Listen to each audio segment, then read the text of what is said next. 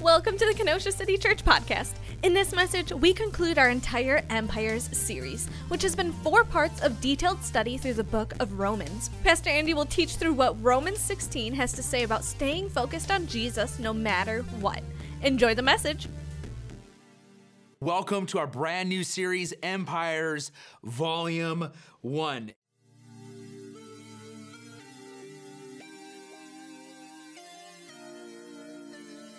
There is a calling in your life not to be passive. Is the Bible your authority of, of understanding God's will for your life? Do you believe that God is working on your behalf in all things? Faith has nothing to do with how you feel. Your faith is only made possible because of the grace of God alone. You have dignity and purpose because God gave it to you. Time is almost up. We preach the gospel of Jesus Christ no matter what. How did the God that formed us out of the dust of the earth, how did he respond to the failures of humanity? God sent Jesus to the earth on a rescue mission to seek and save and to bring life to a world that was dying around him, to make a way for imperfect people to be restored in relationship with a perfect God. Kenosha City Church, we will be a place that we preach the gospel of Jesus Christ. Kenosha City Church, we will be a place that strives to live in the moral will of God. Kenosha City Church, we will worship in the sovereignty of God. Kenosha City Church, we will strive by the power of the Holy Spirit to live in the wisdom of God. And Kenosha City Church, we will keep the main thing the main thing, that is to make Jesus known in this city.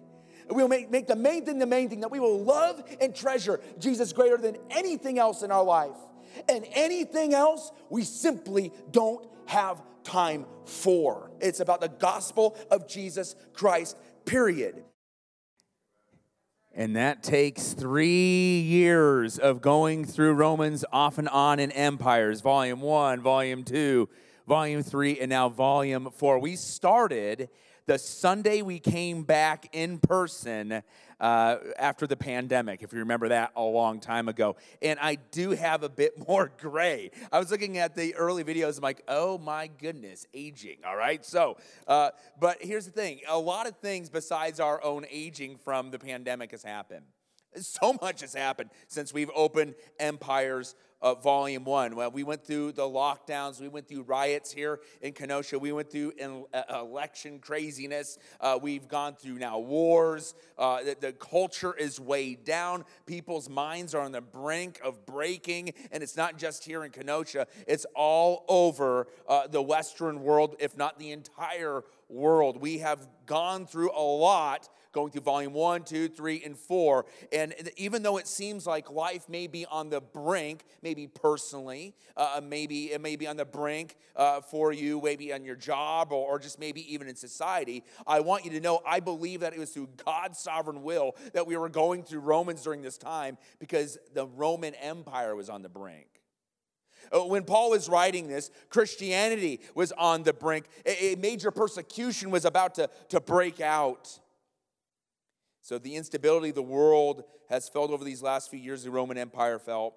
As we spoke last week, Paul thought he was going to visit Rome. He was ending his letter to the Romans saying, Hey, I'm going to visit you and I'm going to be refreshed by you. But instead, he would be arrested and he would spend time in Rome alone under house arrest and eventually beheaded by the Roman Emperor Nero.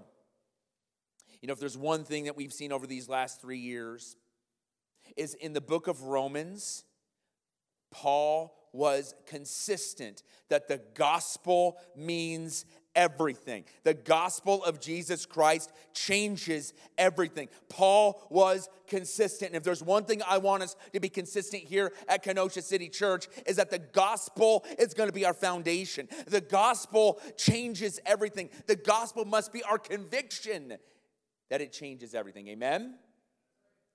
That is going to be our unwavering, unwavering conviction. So let's do a little review. And if you're brand new and you're like, oh boy, i am going to be in the last few verses of the book of Romans. Yes, uh, let's do a little review. Let's get you caught up, all right? So buckle up. Chapter one, uh, we see Paul uh, start off the, the letter to the Roman church with the explicit need, our explicit need of the gospel of Jesus Christ. Without the gospel of Jesus Christ, we are in a mess. And, without the, and we're without excuse, by the way. In fact, he says in, in Romans chapter 1 that, that we can just look up into the sky. We can see that creation, uh, it, it screams a creator. The first chapter also speaks to a life without God will lead to a life that is filled with dishonorable passions, whether it be sexual or envy or gossipers or slanderers or, or boastful people, some of the things he names. In chapter 2, he moves on. He says, he speaks about how man made religion does not save. In fact, that's the majority of religions around the world, the majority, excuse me, of, of even the church. Uh, they, they, speak of some kind of self made religion will get you to heaven. But Paul says in chapter 2 explicitly, uh, man made religion will not save. Uh, chapters 3 and 4 uh, speaks that we are justified by Christ alone, apart from good works. Chapters 5 and 6 reminds us that we have peace with God, that we are justified by his grace, by his undeserved favor and that we have victory over our sin through the gospel of Jesus Christ, that we are dead to sin. But because of the gospel of Jesus Christ, you no longer have to obey every beckon of temptation, every desire and want that you know that is not of God. Romans chapter 7 reminds us that even though uh, a person may have placed their faith and trust in Christ alone, there is still a spiritual battle. You may be a, a follower of Christ today and you might be wondering why, why am I still facing these temptations? Or why am I in this situation in my life? Because we are still in a spiritual battle. Your old habits and desires are still there.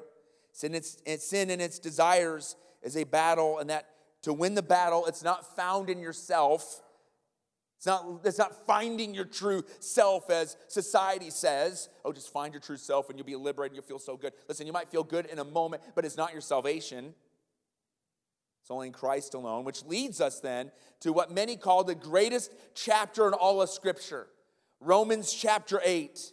Romans chapter, it says, Therefore, there is no condemnation for those who are in Christ Jesus. No matter what you've done, no matter what you've gone through, no matter what, if you're in Jesus Christ, there is no condemnation for those who are in Christ Jesus. How many need to hear that this morning? How many you've come into the doors today and you're like, man, I just can't shake off what had happened in my past? Or man, I, I just can't shake what, what has been said over me. I just can't shake it, but I want you to know what can shake it. The gospel of Jesus Christ says there is no condemnation for you if you're in Christ Jesus. Christ is your hope. If you've placed your faith in Him alone, you are secure. Your identity is not in your bankruptcy, your broken relationships, your failure, or even your death. It is the victory in Jesus. Romans 8 goes on and says that our present sufferings are nothing compared to the glory that will be revealed. It goes on in uh, 831 if God is for us, who can be against us? No one can accuse, but it is Christ who has interceded for us on our behalf. How beautiful Romans chapter 8 is. Romans 8:31 says this, now in all things, I'm going to put this on the screen. Now in all things we are more than conquerors to him who loved us, for I am persuaded that neither death, nor life, nor angels, nor rulers, nor things present, nor things to come, nor powers, nor height, nor depth, nor any other created thing will be able to separate us from the love that is in Christ Jesus our Lord. Amen, church, right? Chapters 9 through 11 uh, we see God's eagerness to save those who are far from Him. Chapter 12, we see those who have placed their faith in the gospel of Jesus Christ are to become more like Christ. The gospel is to change us. I believe the great error is that we think that we can just uh, know something, but it needs to change us. Romans chapter 12, verse 1. Therefore, brothers and sisters, in view of the mercies of God, I urge you to present your bodies as a living sacrifice, holy and pleasing to God. This is your true act of worship. So do not be conformed to this age, but be transformed by the renewing of your mind so that you may discern what is good, pleasing, and the perfect will of God. People don't know the will of God today because they're not choosing to be obedient to the revealed commands of God. We talked about that last week. Chapter 13 speaks on how to live the gospel in a secular society. Chapter 14 speaks how to live for the gospel in the gray areas. Uh, it's not about living for yourself or what can I get away with, but it's like, God, how can I give you maximum glory in everything that I do? Romans chapter 15, as, uh, as we've been going through the last few, week, few weeks, speaks about how the gospel should never, uh, should be a never-ending mission. And how easy is it? And we're going to talk about this in our next series as we go through the book of Titus. Uh, it's so easy for the church to descend into a social supper club, a group of elites, the have and the have nots. Listen, that's not the church. That has become church culture. The church is this uh, not perfect people uh, placing their faith and trust in Jesus and being renewed in Jesus Christ. We are not perfect people, but people being made what, church? Made new. And finally, we get to chapter 16. Paul ends Romans in chapter 16 the same way he started with this confidence in Jesus. Romans chapter 16, verse 25. We've made it to the end. Let's take a look at it. Romans 16, 25. Now to him who is able to strengthen you according to my gospel and proclaim about Jesus Christ according to the revelation of my mystery kept silent for long ages, but now revealed, made known through the prophetic scriptures, according to the command of the eternal God to advance the obedience of faith among all Gentiles, to the only wise God, through Jesus Christ, to him be glory forever. Amen. Paul ends Romans by the inspiration of the Holy Spirit through what is called a doxology. He ends Romans the same way he began Romans, praising and leading people to the revelation of Jesus Christ. Paul ends Revelation with a doxology. It's a short song of praise, usually reserved for the end of a hymn or a psalm or a scripture. Uh, what happens is, is that Paul has been, through the inspiration of the Holy Spirit, writing uh, a treatise for the church to understand how to be in right relationship with God and each other and how to function as a church. And at the end, he just can't keep back the praise a doxology of, of praise of God just, just bursts forth, and we see it uh, penned in verse 25 through 27. I mean, have you ever had that in life? Where a doxology just takes over. Uh, you go through a situation and you can't but help praise God. And I know it's easy to praise God when we're all singing together and there's a band up here and there's words on the screen, and that is appropriate. We are to worship and praise God. We're to come into the church not to give God our leftovers, but to give God our first and our best. But going through life, has there ever been a moment where you're just so in awe and you remind, you're reminded of how good God is and you just can't help but praise? You can't help but just start singing or, or, or just thanking God. Have you ever had a moment like that? If you haven't, you should. Man, God wants you to understand just how blessed you are in Him. And that's exactly what happened to Paul. We often let the circumstances of the things of life blind us to the praise that is due of Almighty God and the blessings that He's given us. So, in every season, in a year and week and day and hour and second, uh, we need to live our lives for Jesus by His gospel, His good news, His truth, His ways, His compassion, His grace towards you and others. Our entire life needs to be one long expression of the goodness of God and how God is mighty to save through Jesus Christ. Every summer, uh, my parents, when I was little, uh, would send me and my siblings off to the grandparents for a few weeks. Uh, how many parents have done that uh, in here? You know, you send the kids off, go to the grandparents for a couple weeks, right? And uh, some of the dads, it's being Father's Day. You're like, yeah, right? I know that's probably what my dad was doing. Like, all right, peace and quiet in the house.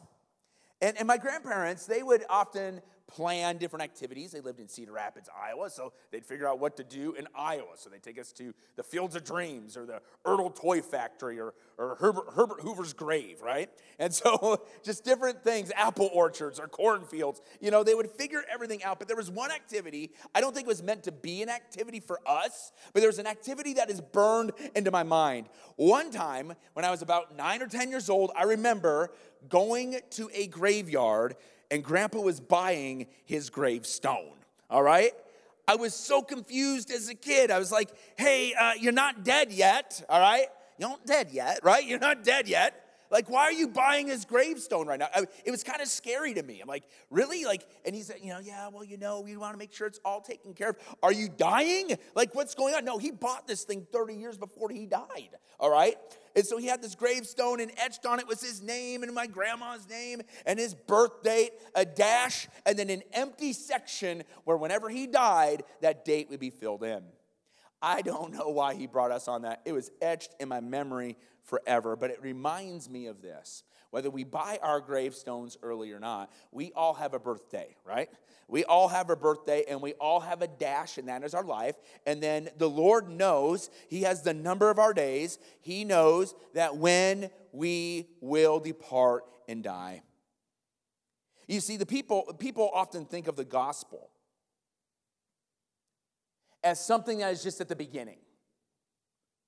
But what Paul is showing and, and, and, and explaining to us in the book of Romans, it's not just a beginning thing. The gospel, uh, the Bible says, makes you born again. When you place your faith and trust in Jesus, you are born again. But too often people will place their faith in Jesus and treat that as a get out of hell free card, like in Monopoly, right? All right, I, I said yes to Jesus. I raised my hand in church and said, I want Jesus, right? I'm good. But we forget about the dash. We forget about the rest of our life, which the gospel is to influence. See, we have a spiritual birthday if you place your faith and trust in Jesus. But belief, true belief, will push you towards obedience and conformity to Jesus Christ. So, here's our main point this morning as we close off this series Jesus is your beginning, He's your middle, and He's your end. The gospel of Jesus Christ is everything and to permeate everything in our lives. Let's talk about what the gospel does to you first. Number one, the gospel establishes you. The gospel establishes you. Romans 16, 25. Now, to him who is able to strengthen you according to my gospel. Paul's last words are about God strengthening you. And we see here that if you uh, want to be a person that is going to be conformed to the image of Jesus Christ, you need to be, in the CSB it says strengthened, on the ESV it says established. Actually, I like that word better, established. You need to be established. Uh, this comes from the original word uh, that means, uh, describes stability. Uh, it describes being firm and not shaken and, and being constant. The gospel, when it enters into you and it begins to grow in you, makes you a spiritually stable person. Uh, the gospel of Jesus Christ makes you a consistent person. It strengthens you. And the gospel strengthens you to stand in the Lord no matter the circumstances. Now, doesn't mean that you're perfect when you place your faith in Jesus. It doesn't mean like, oh man, I'm perfect now. I got it all figured out. No, no, no. Uh, it means that the Holy Spirit comes to live in you when you place your faith and trust in Jesus, to strengthen you, to guide you, to make you more like Jesus in every area of your life. Uh, the gospel of Jesus Christ establishes you, and it makes you constant, it makes you stable. Now, the opposite of being stable, I believe, uh, is rightly illustrated in the book of James, in James chapter 1. Uh, and, and, Paul probably would have been aware of, uh, of this scripture. So in James chapter 1, the opposite of stability is illustrated this way James chapter 1, verse 2. Uh, Consider it a pure joy, my brothers and sisters, when you, whenever you face trials of many kinds, because you know that the testing of your faith produces perseverance. So when you place your faith and trust in Jesus, Often, uh, you are tested by the circumstances or when things are going really, really bad. That is what you really believe comes to the surface. So we see here James says, because we know that the testing of your faith produces perseverance. Let perseverance finish its work so that you may be mature and complete, not lacking in anything. And if any of you lacks wisdom, he should ask God, who gives generously to anyone without finding fault, and he'll be given to you. But when you ask, you must believe and not doubt, because the one who doubts is like a wave of the sea, blown and tossed by the wind. That person should not expect to receive anything from the Lord. That person is double minded and unstable in all that they do. So, a person without Christ is spiritually unstable, but you can have Christ and begin to live a life of instability again if you don't rely on the gospel of Jesus Christ uh, to be your strength, uh, to establish you. Uh, my in laws, they live in Kenosha now. Uh, they still own a jet ski. Can't wait to get that out on Lake Michigan. That's going to be fun. Uh, but they lived on a small lake prior to, to moving here, and that lake was typically pretty calm.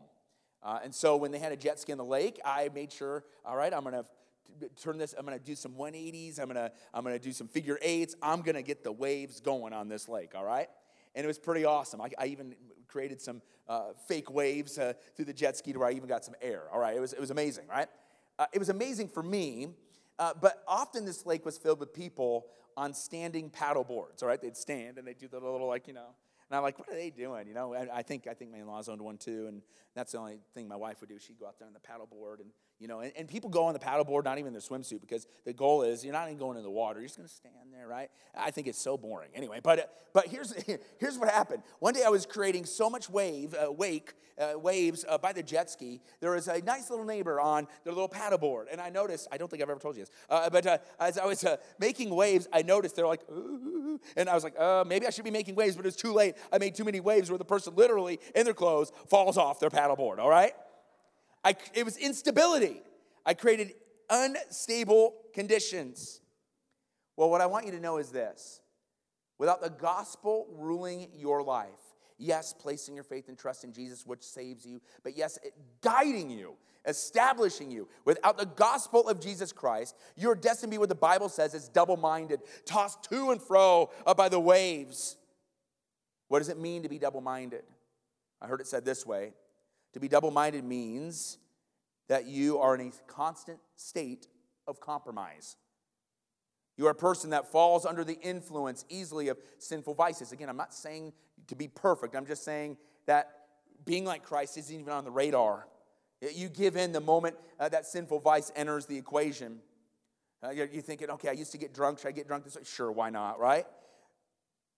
But more uh, exactly, it's often a Christian knows the right things, but chooses to consistently do the wrong things, whether it's getting drunk or gossip or anger or stealing or lusting, worshiping the wrong thing, worry. You know the right thing, but you choose not to do it. That is being double minded. Doesn't matter all what you know, are you going to put it into practice? Jesus says, Blessed is the one who goes and does it.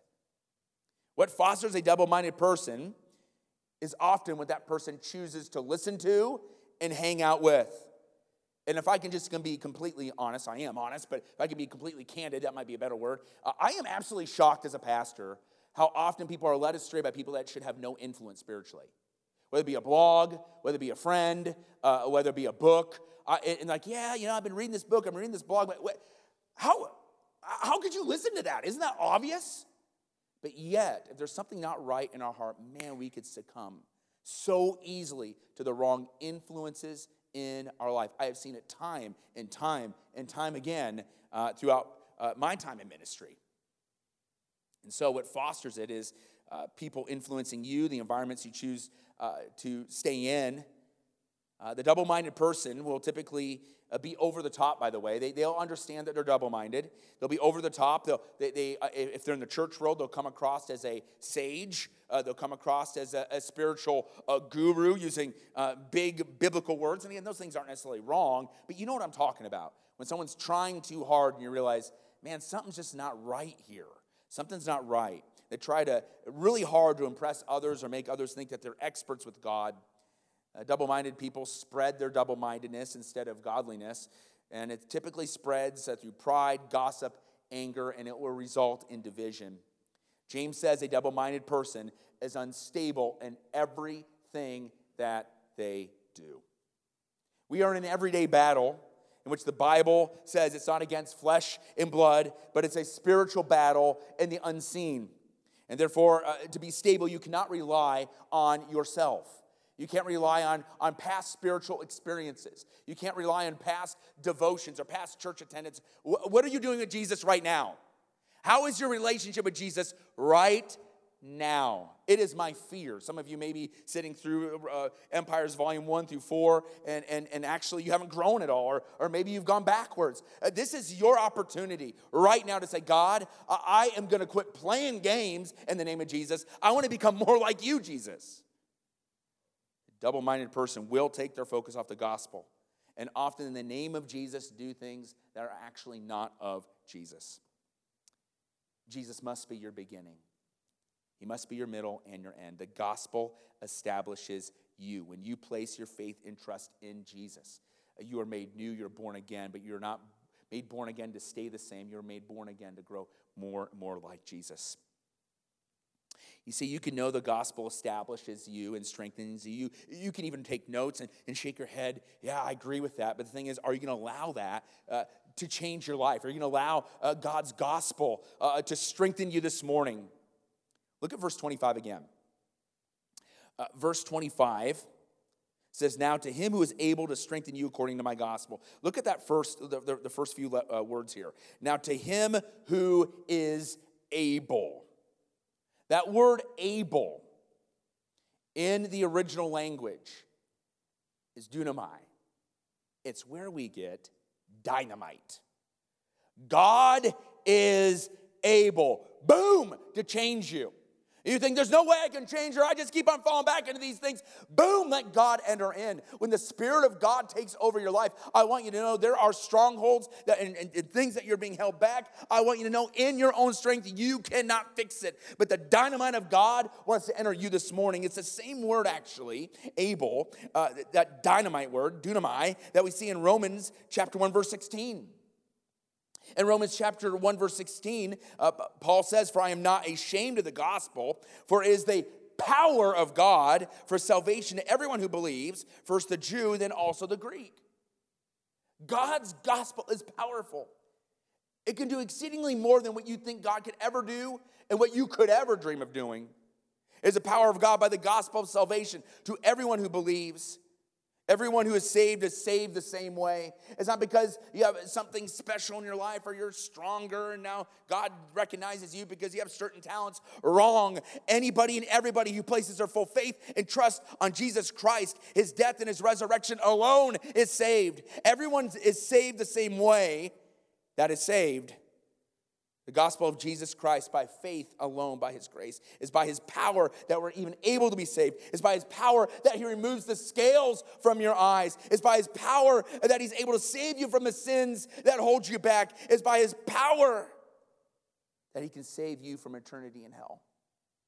By his power, when you place your faith and trust in Christ alone, you become children of God. By his power, uh, when he places his Holy Spirit in you, you're able to do ministry like you never could before. By his power to keep you in his grip.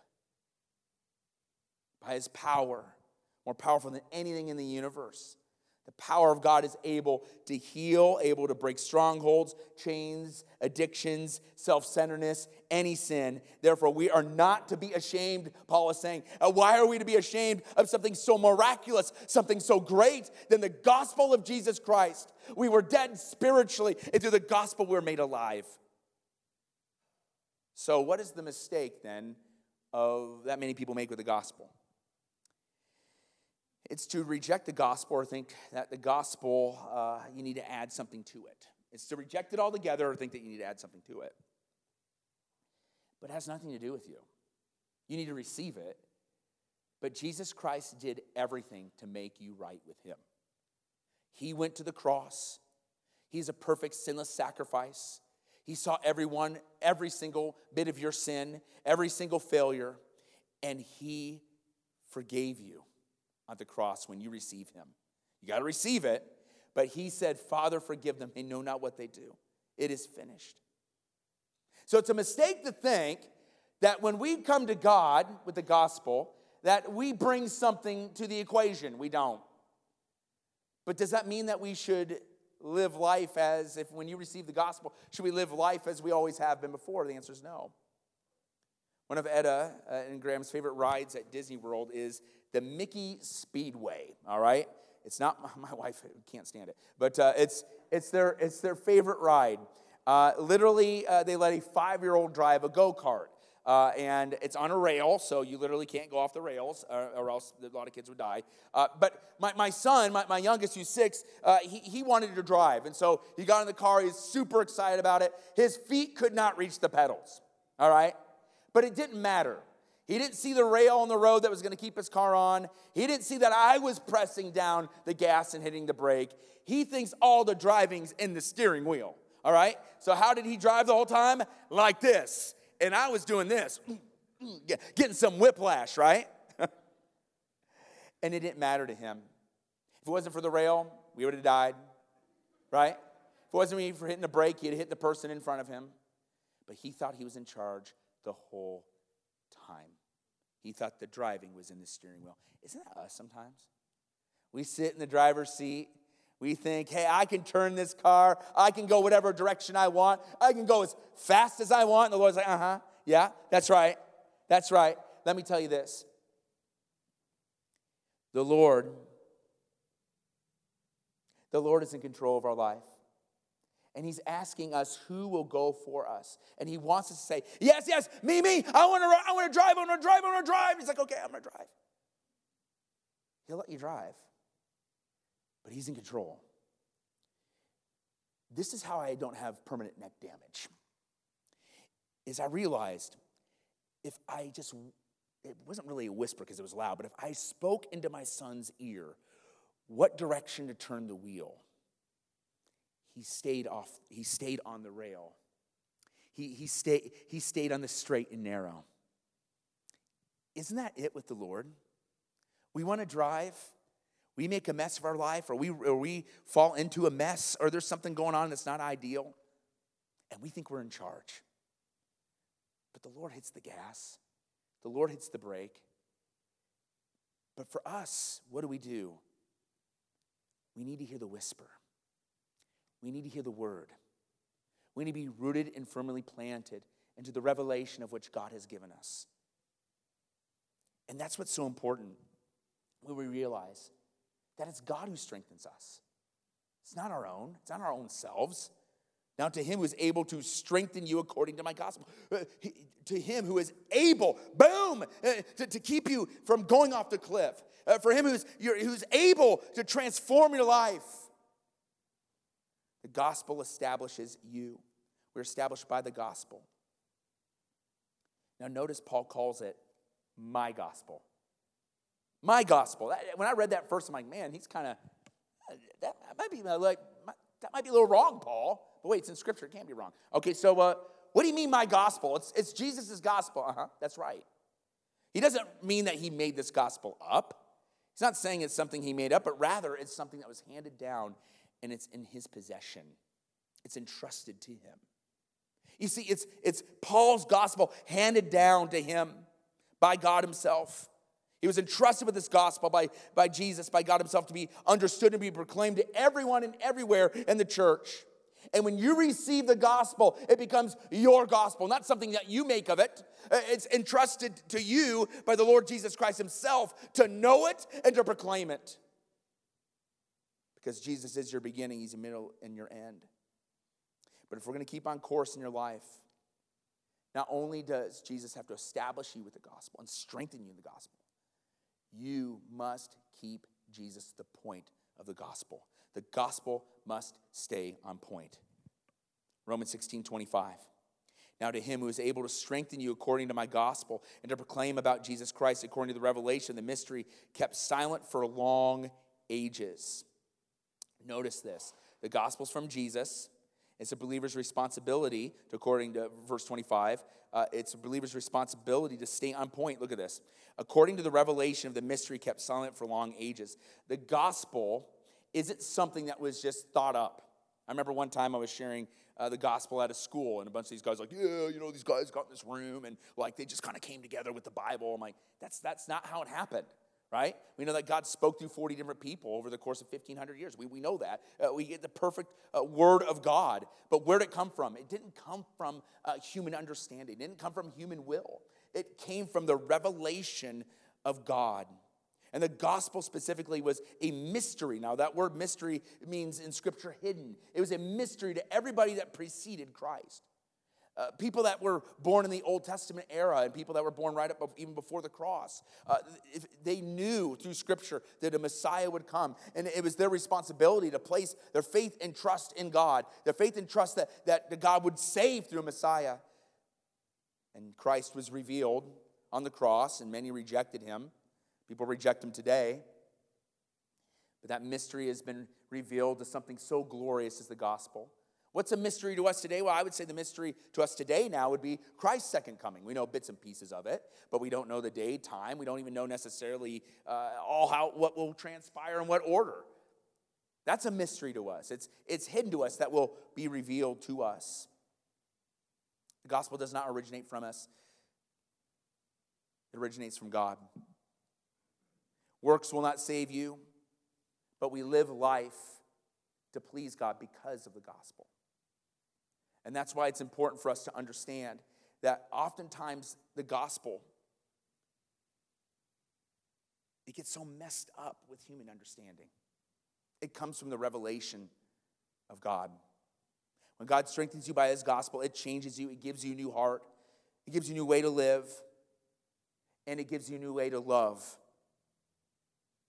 But remember, just because you've placed your faith and trust in Jesus doesn't mean that all the sin and vice is going to be gone in your life. And let's face it, sin, uh, you may have heard this message oh, sin isn't fun, right? Have you heard that one? Oh, sin just leaves you hanging. It's true. It's true. Sin ultimately isn't fun. But do you think if sin was like not fun ever, do you think people would be tempted to do it? No. I think one of Satan's greatest temptations is that sin in the short run can be very, very fun. And so I think we need to understand that as we grow to be more like Christ, after we say yes to Jesus and the gospel, you need to remember that Jesus is better than any sin or vice or anything this world can offer. God is better.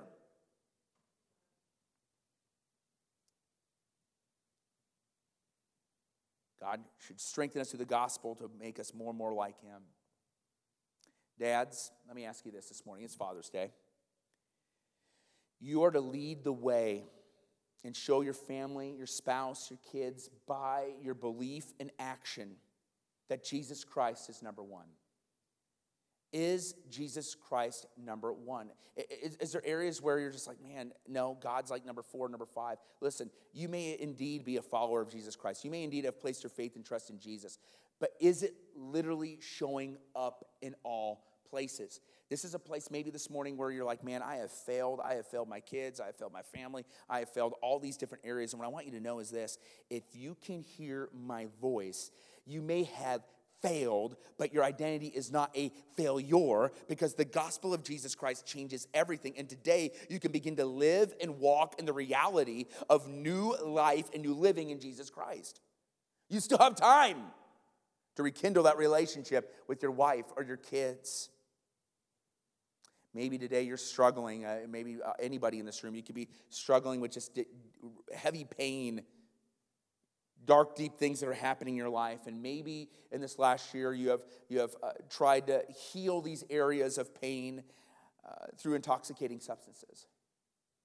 Know the gospel of Jesus Christ did not free you to go get drunk or free you uh, to numb yourself. The gospel of Jesus Christ freed you to see life as Jesus Christ wants you to see it. He has freed you to sobriety, to be filled to the full with the Holy Spirit. Maybe this morning, uh, money's an issue. Maybe the, maybe the gospel of Jesus Christ needs to, needs to change your heart on how you view money, how you spend it, uh, how you let it run your life. And maybe it's your anger. Maybe you've been a follower of Jesus Christ for many years, but the gospel hasn't changed your anger. To live our life To live our life as however we want to use it is not living in the reality of a life that has said yes to the gospel. God expects us to keep the gospel on point because Jesus is the point. And the point is this Jesus Christ came to save you. He came to save you who is spiritually dead without him. Jesus Christ is the point of the gospel that when you place your faith and trust in him, uh, you, will, you will live a life that is different and that is changed. Think of it this way if you place your faith and trust in Jesus, and the floor looked a little, let's say the stage was a little wobbly, all right? If you thought that you were gonna crash through this stage, the minute you stood on it, would you get up here and stand on it? Would you? No, you wouldn't. And yet, that's often how we treat the gospel of Jesus Christ. Uh, we, we, like, okay, God, I, I, know I need to trust you. I said I've trusted you. I've walked that aisle, I've raised my hand. I said yes to you. I just don't know. And when, when we place our full faith and trust in Jesus Christ, our life begins to reflect it. Jesus is the point of the gospel. It is not by works, you're saved by grace. But when you're saved by grace through faith, it begins to change your life. God expects us to keep the gospel on point. He is the point. Gospel is the good news of Jesus Christ saving you from your sins. But we live in a culture today that people want to make the gospel anything but. There's two sides to what happens to the gospel. Uh, one is the reductionist view. I'll call it the reductionist view. Uh, we have people that want to reduce the gospel into almost nothing. These people deconstruct the gospel into more of a social project or a cultural activity. Uh, these people make the gospel into just doing good. Listen, the gospel will push you to do good. But some people reduce the gospel into simply just doing good. That's wrong. Reductionists, they will, uh, they don't make Jesus the only way, they just make him an inspiration. This is typically found in progressive Christianity where good works is the currency. I remember when I first came into, uh, into a church and they were preaching the right, I was, I was not the, the main guy, but uh, they were preaching the right word. What I was hearing was correct from the stage. Uh, but in the seats, something wasn't connecting. There were, there were a number of grandmas in this church, and they, they were nodding their heads, but their kids and their grandkids, they were sitting next to grandma twiddling their thumbs.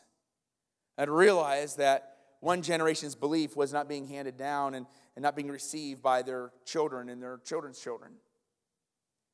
And so there was a disconnect what was happening on stage and what was happening out here. Man, I pray that never happens at Kenosha City Church. I do not want to preach you sermons. I don't want to preach you sermons just to preach sermons, right? I want to preach the Word of God. I want to be faithful with the Word of God so that we could all be transformed and be the people of God. Amen? But what was happening in this situation where people were, uh, they were reducing the gospel into something that it wasn't.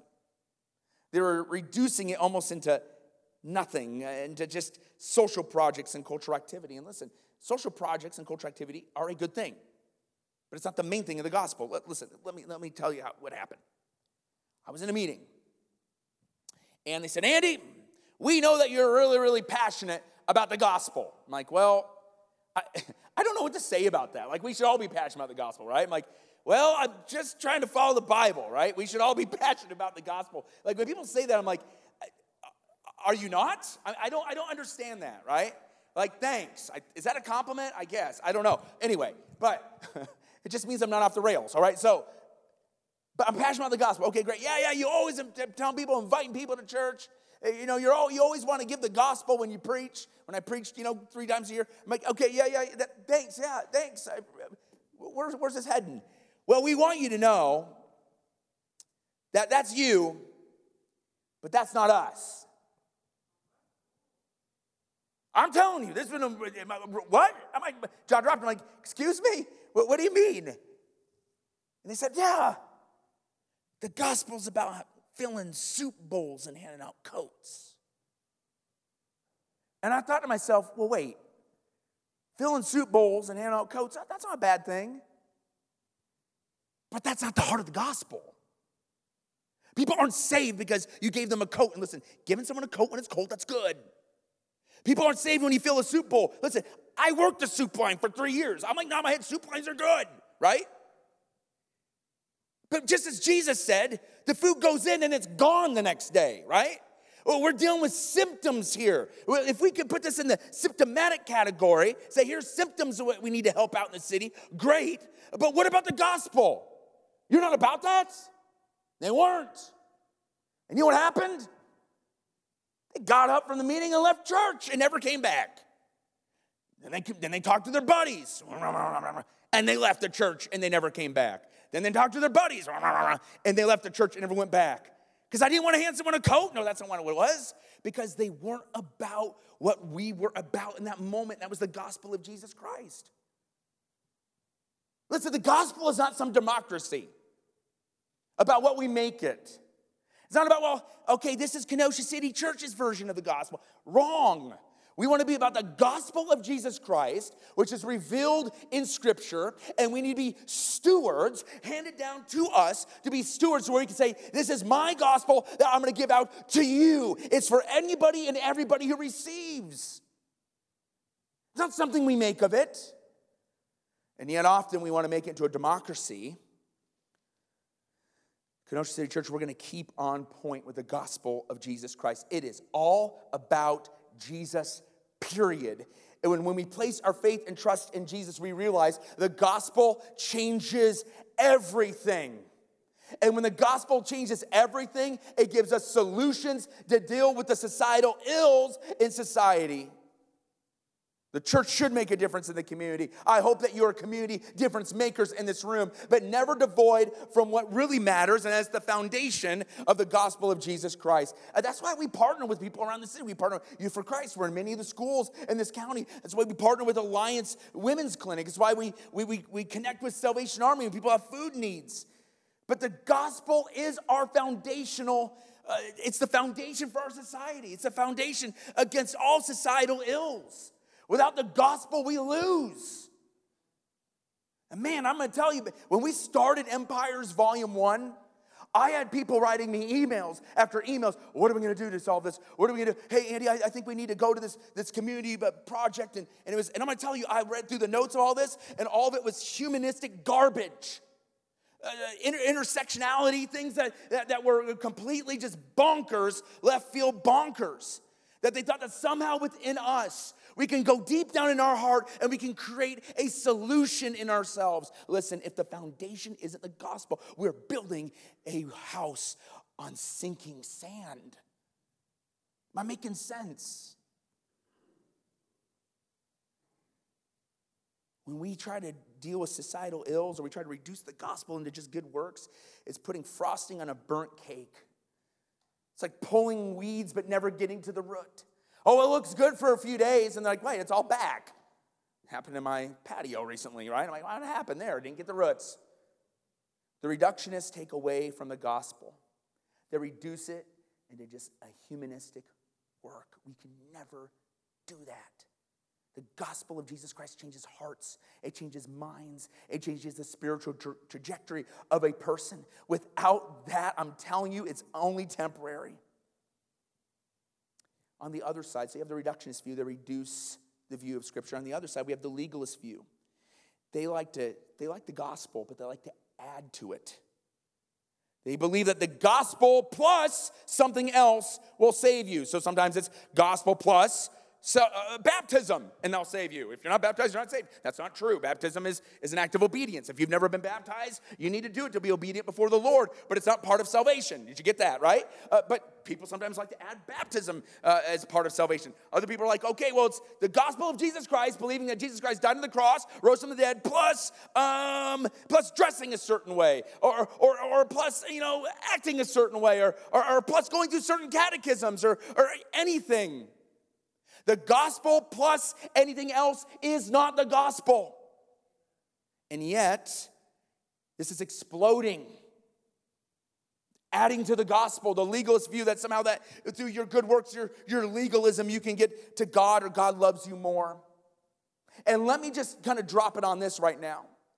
You might not say theologically the gospel plus something equals salvation. You might say, no, no, no, it's only the gospel. It's only grace by faith, right? In Jesus Christ but you may be exhibiting the legalistic mannerism of getting God's love through your attitude, through a self righteous attitude. That somehow, because the way that you worship, what you know in Scripture, the spiritual gifts that you have, and everybody else just so lacking. I've, I've heard that before. People will come in, they'll say, Man, I just, I love this church, but man, the people here need to wake up. I'm like, Who are you? Right? Wake up like what? What, what do you want them to do? Levitate during worship? I mean, what, what's going on? Like what? I, like, what, what do you want? I didn't, I didn't ask a fruit inspector to come in here today, right? But they come in, you've met them, obviously. And they look down at others simply because they're just not good enough or they don't exhibit the piety that they give off. You've seen this, right? It, it kind of makes me makes me want to throw up a little bit, right? Then you're welcome here if you're doing that. We hope you recover. We, we're all recovering, all right? Recovering some way or not. But like when people don't want to recover this way, this really angered Jesus, all right? When people thought that somehow they were bringing something to the table that made them better and top tier, more so than them. Kind of reminds me of the Pharisee, right? God, hear my prayer. I am, I am so holy and pious. I give all this money. And I, I love, I love like what the other guy said, right? He beat his chest. He said, God, I'm a sinner, tax collector. KCC, we're not going to be that church.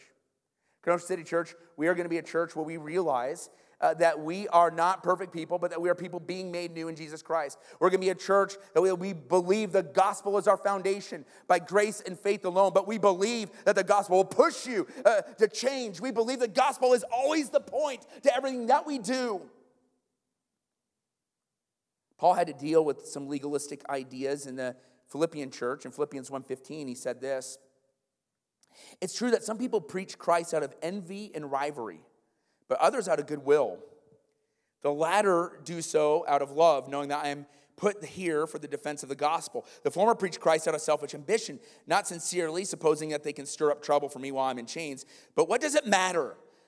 The important thing is this in every way, whether from false motives or true, Christ is preached, and because of that I rejoice.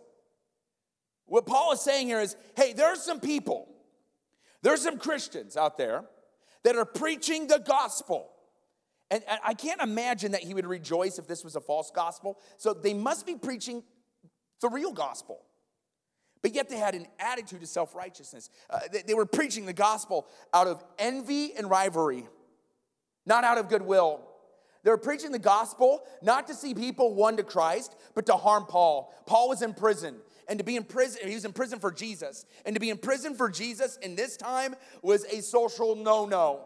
And what was happening is some Christians and some pastors, they're like, hey, hey, you know that Paul guy? Yeah, he's in prison. And they would rip him apart in their messages and their sermons. And Paul's bottom line was this All right, you know what? We should be preaching Jesus out of goodwill. But if Jesus is being preached and people are being won to Christ, guess what? We rejoice in that. Christian maturity is through the constant process of growing in Christ because of the gospel of Jesus. I love this quote from Jerry Bridges. He says this Many Christians have what we might call a cultural holiness. They adapt to the character and behavior pattern of Christians around them. As Christian culture around them is more or less holy, so these Christians are more or less holy. But God has not called us to be like those around us, He has called us to be like Himself. Holiness is nothing less than conformity to the character of God. The gospel must drive our middle, must drive our life. Yes, He is our beginning, but He is our everyday. And yes, we can encourage one another. The scripture says that we, iron sharpens iron, right? Uh, that we are to encourage one another in the church. But let me tell you this right now uh, we are ultimately not to be like somebody in the church, we're to be like Jesus Christ right? The Western church is in real danger of losing this through either reducing the gospel or adding to the gospel through self righteousness. The gospel is a point. Jesus is your middle, your beginning, middle, and end. The gospel must be on point always. It is not something else. We cannot make it something else. Uh, we will be a broken record here. We will bring the gospel up each and every week. Yes, we'll talk about topics. Yes, we'll, we'll go into things that are relevant. Yes, we'll go over all these different things, but I want you to know this right now. If it's devoid of the gospel of Jesus Christ, if we don't crack our Bible open, if we don't give a gospel presentation, if we don't teach people how to be in right relationship with Jesus, we've missed it all. So finally, the gospel, it secures your future. Romans 16, 26 to 27, last two verses of all of Romans. But now revealed and made known through the prophetic scriptures, according to the command of the eternal God, to advance the obedience of faith among all the Gentiles, to the only wise God, through Jesus Christ. To him be the glory forever. Amen.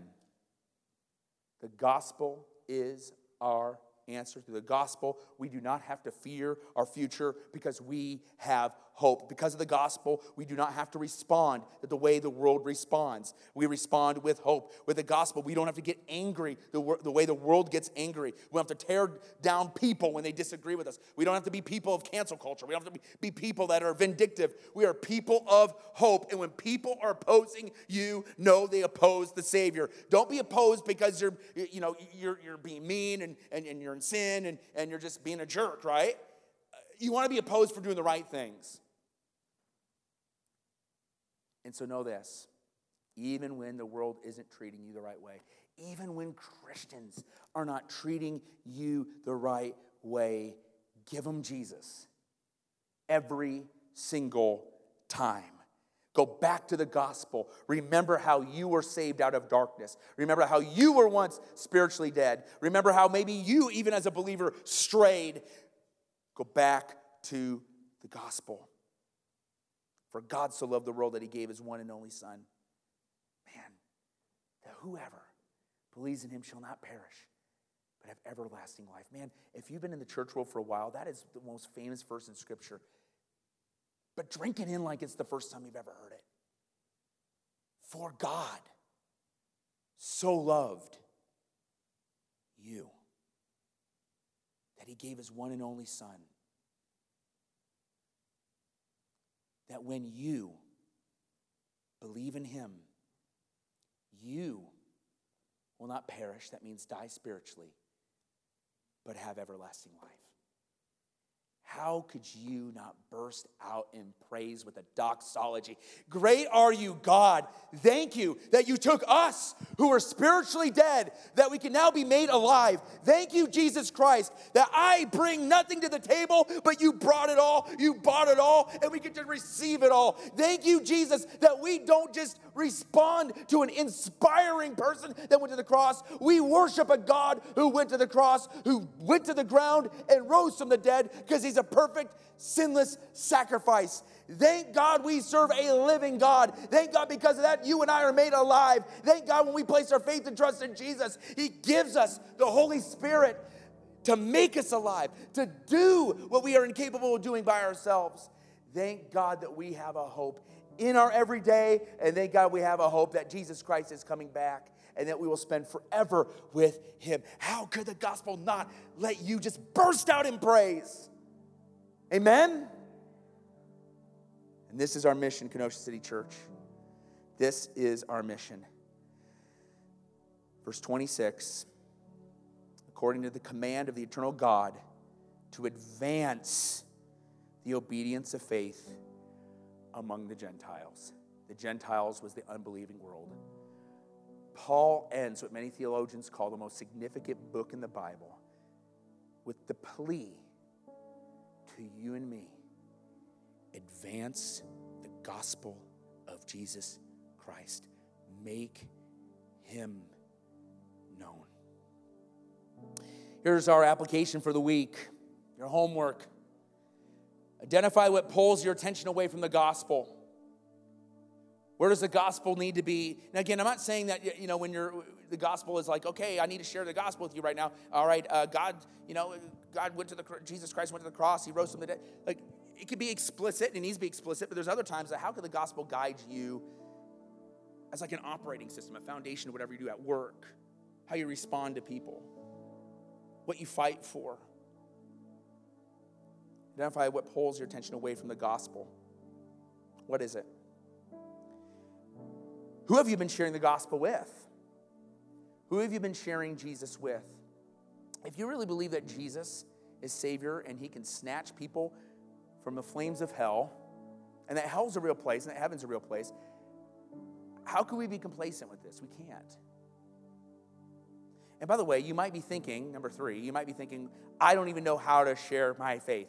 I don't even know how to, to articulate what I believe. I know I believe, I just don't know how to say it. Uh, I don't know, I don't know how, how, to bring it up. And listen, here's the deal. Bringing it up isn't just like the guys on the street corners with the signs screaming at people. Actually, we don't want you to do that, all right? Uh, we, we, we want you to relationally and lovingly and relentlessly share Christ in every situation in your life. How do you do that? Well, guess what? We have a class next week that starts at the end of service, end of second service. It's called Equip. Uh, we're going to equip you with a number of different things here, but we're going to start off with the gospel and apologetics how to know and articulate what you believe and how to do it in a lovingly, relentless way. And I underline lovingly. We're going to talk about uh, how to do it in a way to where people feel honored, even if they say, No, I'm not interested. So you can sign up with, I believe, uh, there may even be a QR code if we could throw up on the screen uh, where you can even sign up for that right now. So let's pray. We've ended Romans landing on the last four verses of a doxology. And it's really just a summary of what we've been saying all along. Jesus is the point. And you're to go with the gospel that saves you. So, Father, I pray uh, for the church right now, God. I pray that uh, you indeed would arise a generation here at this church, that we would go into this city, into our county, into our region, to lovingly and relationally, to lovingly and relationally place our faith and trust in you in all areas of our life. Lord, I pray if there's anybody in this place right now that doesn't know you as Savior. Lord, I just pray, God, uh, that you, uh, that they would make right with you right now. That they would make right with you right now. In fact, eh, as everybody continues to pray, I just want to speak to anybody in this room right now. If you are uncertain or know that you don't have a relationship with Jesus, you know you can have one today. Jesus Christ went to the cross to pay for your sins, past, present, and future. He paid for your sins. Why does He need to pay for your sins? Because sins separate you from Almighty God. You see, God created you. Uh, I know the world says that you're an accident. You're not. You're not an accident. In fact, the Bible says you were fearfully and wonderfully made in your mother's womb. And you were made to have a relationship with God. But you sinned. You did wrong. And that sin separates you from Almighty God. That sin can't be removed by joining a good cause or, or doing good works or making a purpose out of yourself or even finding your true self. No, that doesn't do it. The Bible says your righteousness, your self righteousness, is but filthy rags. The Bible says this too. The wages, that means the outcome of your sin, is death, spiritual death, eternally, in a place the Bible calls hell. The wages of sin is death. But this is where the good news comes in. But the gift of God is eternal life through Jesus Christ our Lord. If you want to be made right with Jesus, you need to receive the gift that He's willing to give you right now. The gift is this it's Jesus. What He did on the cross, He paid for your sins, past, present, future. He's a perfect, sinless sacrifice. And when He died on the cross, He rose from the dead three days later. And our responsibility and how we receive that gift is by telling Jesus right now Jesus, I confess with my mouth that you are Lord, that you're God. I believe in my heart that you were risen from the dead. I'm crying out to you right now. I want to be saved. If that's you, with every head bowed and eyes closed, if today you want to place your faith and trust in Jesus, you want Him to forgive you of the sins that separate you from Him, you want to be made right with God, with no one looking around, if that's you today, you want to be made right with God. You want to place your faith and trust in Him. Will you just slip up your hand? Just say, Yeah, that's me. I want to place my faith. Thank you. I want to place my faith. Thank you. I see you as well. Faith and trust in Jesus. As hands go up, is any more? Uh, just go ahead. Raise your hand if that if you haven't yet. Thank you. I see you. Awesome. Awesome. Lord Jesus, thank you for those today that are placing their faith and trust in you. In fact, if today uh, you're responding to the Lord, just pray with me. This prayer doesn't save you. I'm just helping you communicate to God, maybe perhaps the first time. Lord Jesus, I realize I've done wrong in my life. I've sinned. I need you to save me. Thank you for dying on the cross, saving me from my sins. Thank you for raising from the dead. Help me follow you now. In Jesus' name. In Jesus' name. And Lord, I pray for everybody in this room now that you would prepare us for a season of increased ministry. Increased ministry. And so, Father, I pray that the gospel would be the point and that the, in our life, our work, wherever we're at, God, we would see you show up and we would be willing to stand up and say, God, use me. Use me. I pray this in Jesus' name. Amen. Thanks again for listening to this week's episode. If you would like to know more about Kenosha City Church, then check us out online at kenosha.church or on Facebook, Instagram, and YouTube at Kenosha City Church. Lastly, if you enjoyed this episode, we encourage you to follow us so that you never have to miss an episode. At Kenosha City Church, we are not perfect people, but real people being made new through Jesus.